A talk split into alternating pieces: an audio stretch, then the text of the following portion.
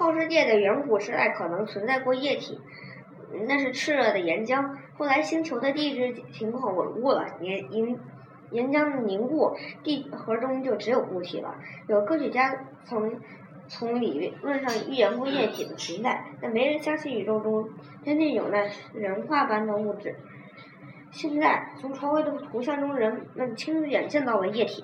他们震惊的看着那道白色射流，看着水面在传递空间缓缓上升，看这种似乎违反所有物理法则的物魔鬼物质适应它附着物的任何形状，嗯，渗入每一道最细微的缝隙。岩石表面接触它似乎改变了性质，颜色变深了，反光性增强了。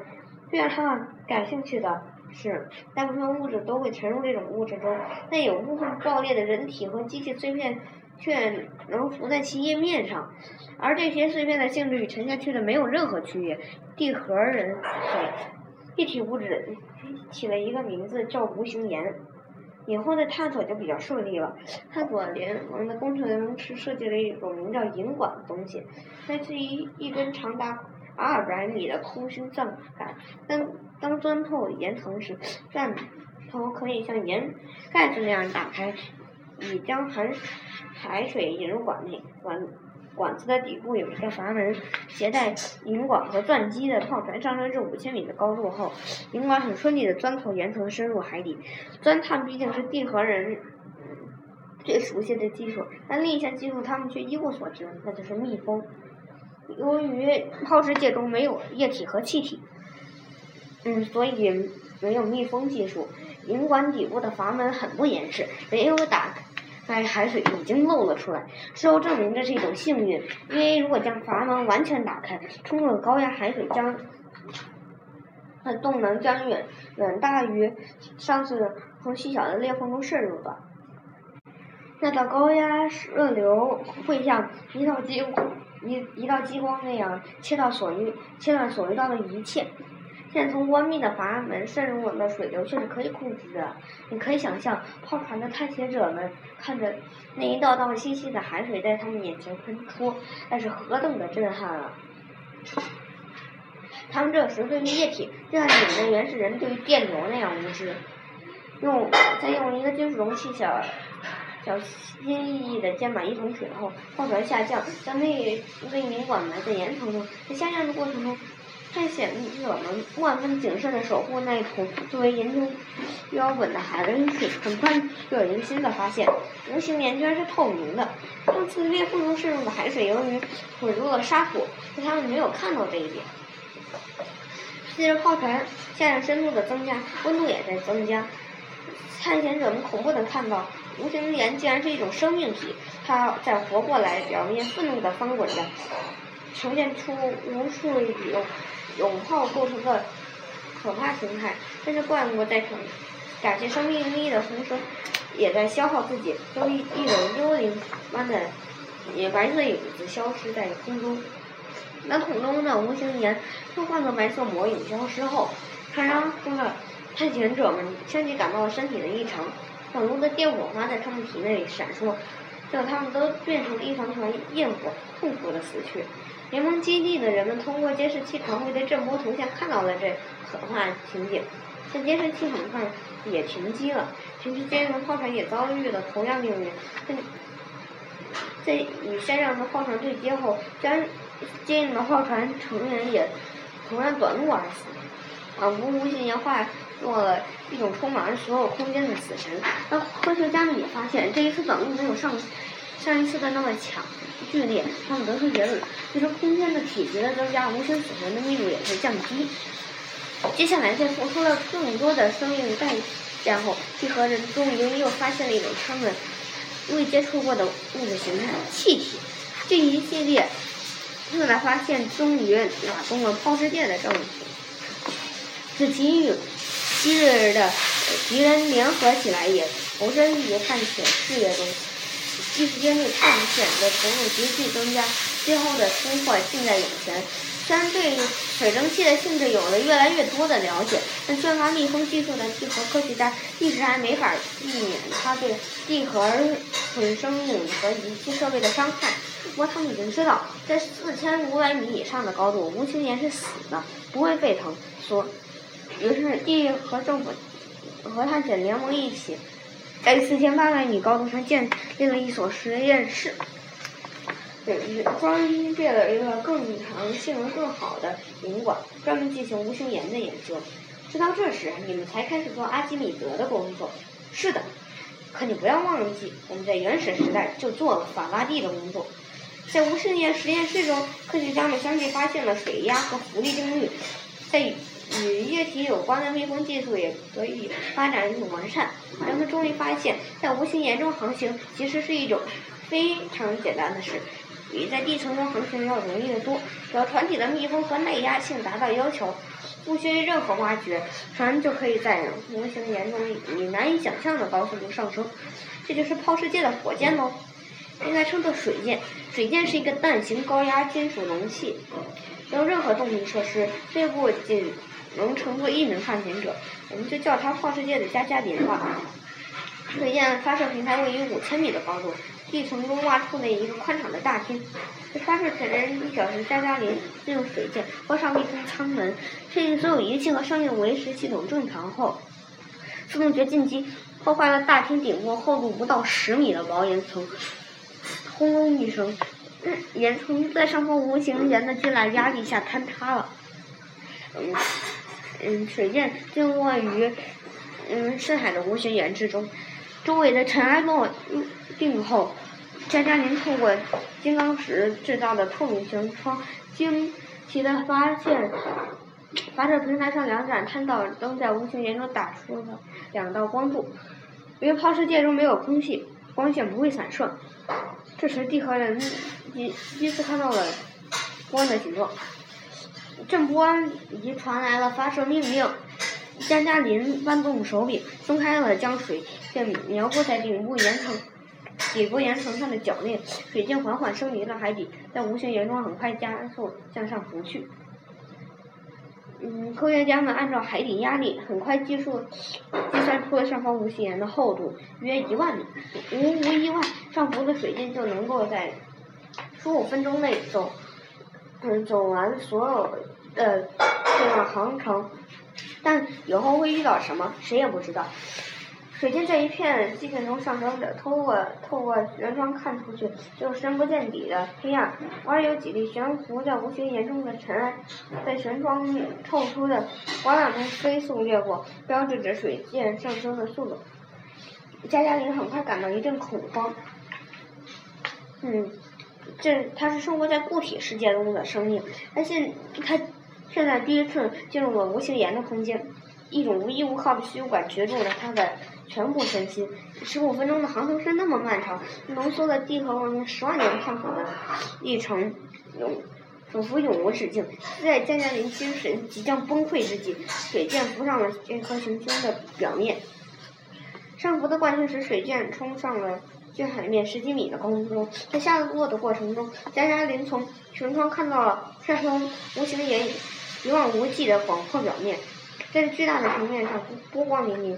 加加林并没有时间去想着表面反射的光来自哪里。水箭重重地落在海面上，飞溅的无形岩白花花一片散落在周围。水箭像船一样平稳地浮在海面上，随波浪轻轻起伏着。加加林小心翼翼地打开舱门，慢慢探出身去，立刻感到了海风的吹拂。过了好一会儿，他才悟出这是气体，恐惧使他站立了一下。他曾在验实验室中的金刚石管道中看到过水汽的流动，但宇宙中竟然有如此巨量的气体存在，是任何人都始料未及的。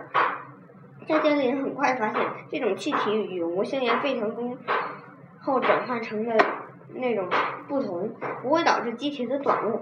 他在以后的回忆录中有过这样一段这样的描述：我感到这是一只无形的巨手人温柔的抚摸。这巨手来自一个我们不知道的无限巨大的存在。这个存在面前，我变成了另一个全新的我。加加林抬头望去，这时地核文明十万年的探索得到了最后的报偿。他看到了灿烂的星空，石山无处不在。真是不容易，你们经历了那么长的时间的探索，才站到我们的起点上。冯帆赞叹道：“所以你们是一个很幸运的文明。”这时，逃逸到太空中大气形成的冰晶云面积扩散了很多，天空中一片晶晶亮，外星飞船的光芒在冰晶中散射出一圈绚丽的彩虹。下面，这个大气源形成的巨岭在轰隆隆的旋转着，像是一台超级机器在一点点碾碎这个星球。而周围的山顶却更加平静，连碎波都没有了，海面如镜，又让。冯帆想起了藏北的高山湖泊，嗯，这冯帆强迫自己使思想回到了现实。你们来这这里干什么？他问。我们只是路过，看到这里有智慧文明，想就想找人聊聊。先登上这座山顶，我们就和谁聊。山在那儿，总有人去登的。是的，登登山是智慧生物的一个本性，他们都想站在更高些，看得更远些。这并不是生存的需要。比如你，如果为了生存就会远远逃离这山，可你却登上来了。进化赋予智慧文明登高的欲望，要有更深的原因。这原因我们还不知道。山无处不在，我们都还在山脚下。我在山顶上，龙帆说，他不容别人挑战自己登上世界最高峰的荣誉，即使是外星人。你在山脚下，我们都在山脚下。光速是山山一个山脚，空间的三维是一个山脚。被禁锢在光速和三维这狭窄的时空深谷中，你不觉得憋屈吗？生来就这样，习惯了。那么我来，我下面说的事情你会很不习惯的。看看这个宇宙，你会感觉到什么？广阔啊，无限啊这类的，你不会觉得憋屈吗？怎么会呢？宇宙在我眼里是无限的，在科学家的眼里好像也有二百亿光年呢。那我告诉你，这是一个二百亿半径的泡世界。我们的宇宙是一个空空泡，是一块更大固体的空泡。怎么可能？这块固体不会因为引力而坍缩吗？至少目前还没有。我们这个气泡是还在超过一块中膨胀着，引力引起的坍缩对有是对有限固体而言的。如果包括我们宇宙的固体块是无限的，就不存在坍缩问题。当然，这只是一种猜测，谁也不知道。那个固体与超宇宙是日不是无限的？有有许多种猜测。嗯嗯，比如认为引力在更大尺度上被另一种力抵消，像电磁力在微观尺度上被核力抵消一样。我们意识不到这种力，像处于后世界中意识不到万有引力一样。从我们收集的资料上来看，对于宇宙的气泡形状，你们的科学家也有所猜测，只是你不知道一样。嗯，那块大固体是什么样子呢？也是岩层吗？不知道。五万年后我们到达目的地时才知道。你们要去哪里？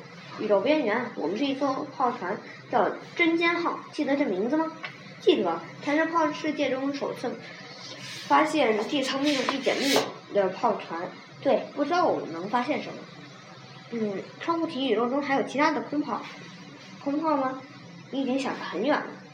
这令人不得不想，嗯，想想这一块巨岩中的几个小泡泡，就是有，找到它们也很难，但我们这就去找。你们真的很伟大。好了，聊得很愉很愉快，但我们还要赶路，五万年太久，只能朝夕。认识你很高兴，记住，山无处不在。由于冰晶云的遮拦，最后这行字已经很模糊。接着太空中的地球。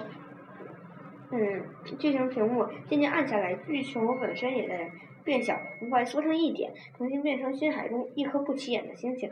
这变化比它出现时要快得多。这颗星星在夜空中疾驶而去，瞬间，嗯，消失在西方天际。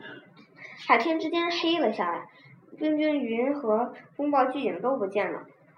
嗯，嗯。太空中只有一片黑暗的混沌。冯凡听到周围风暴中的轰鸣声还在迅速的减小，很快变成了一个低声的呜咽，再往后就完全消失了，只能听到海浪的声音。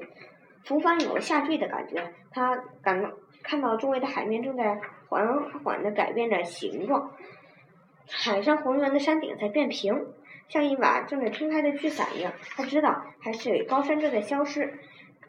他正在由九千米高空向海平面坠落，在他感觉中只有两三分钟，他他漂浮的海面就停止了下降。他知道这一点是由于自己的身体下降惯性使他没入了已停降的海面之下。好在这次沉的并不深，他很快游了上上来，周围已是且正常的海面，海水高山消失的无影无踪，仿佛从来就没有存在过一样。风暴也完全停止了。风暴强度虽然虽大，但持续时间很短，只是刮起了表层浪，所以海面也很快平平静下来。天空中的冰晶人已经散去了很多，嗯，灿烂的星空再次出现了。东方仰望星空，想象着那个遥远的世界，真的太远了，连光都会走得疲惫。那又是很早以前，在那个海面上，花世界的加加林也像他现在一样仰望着星空，穿越嗯广漠的时空荒漠，他们灵魂相通了。冯帆一阵恶心，吐出了些什么，从嘴里的味道他就知道是血。在九千米高空。嗯，海水顶峰得了高山病，肺水肿出血了，这也很危险。在突然增加的重力下，他虚弱的动弹不得，只是靠救生衣把自己拖在水面上。不知道蓝水号现在的命运，但基本上可以肯定，方圆一千公里内没有船了。在登上海水顶峰时。凡红帆感觉此生足矣，那时他可以从容的去死。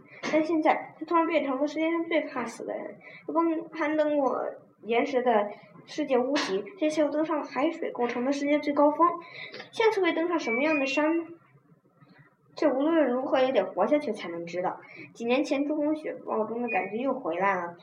那感觉曾是他割断了连接同伴和恋人登山锁，将他们送进了死亡世界。现在他知道自己做对了。如果真的有什么可背叛的东西来拯救自己的生命，他会背叛的。他必须活下去，因为山无处不在。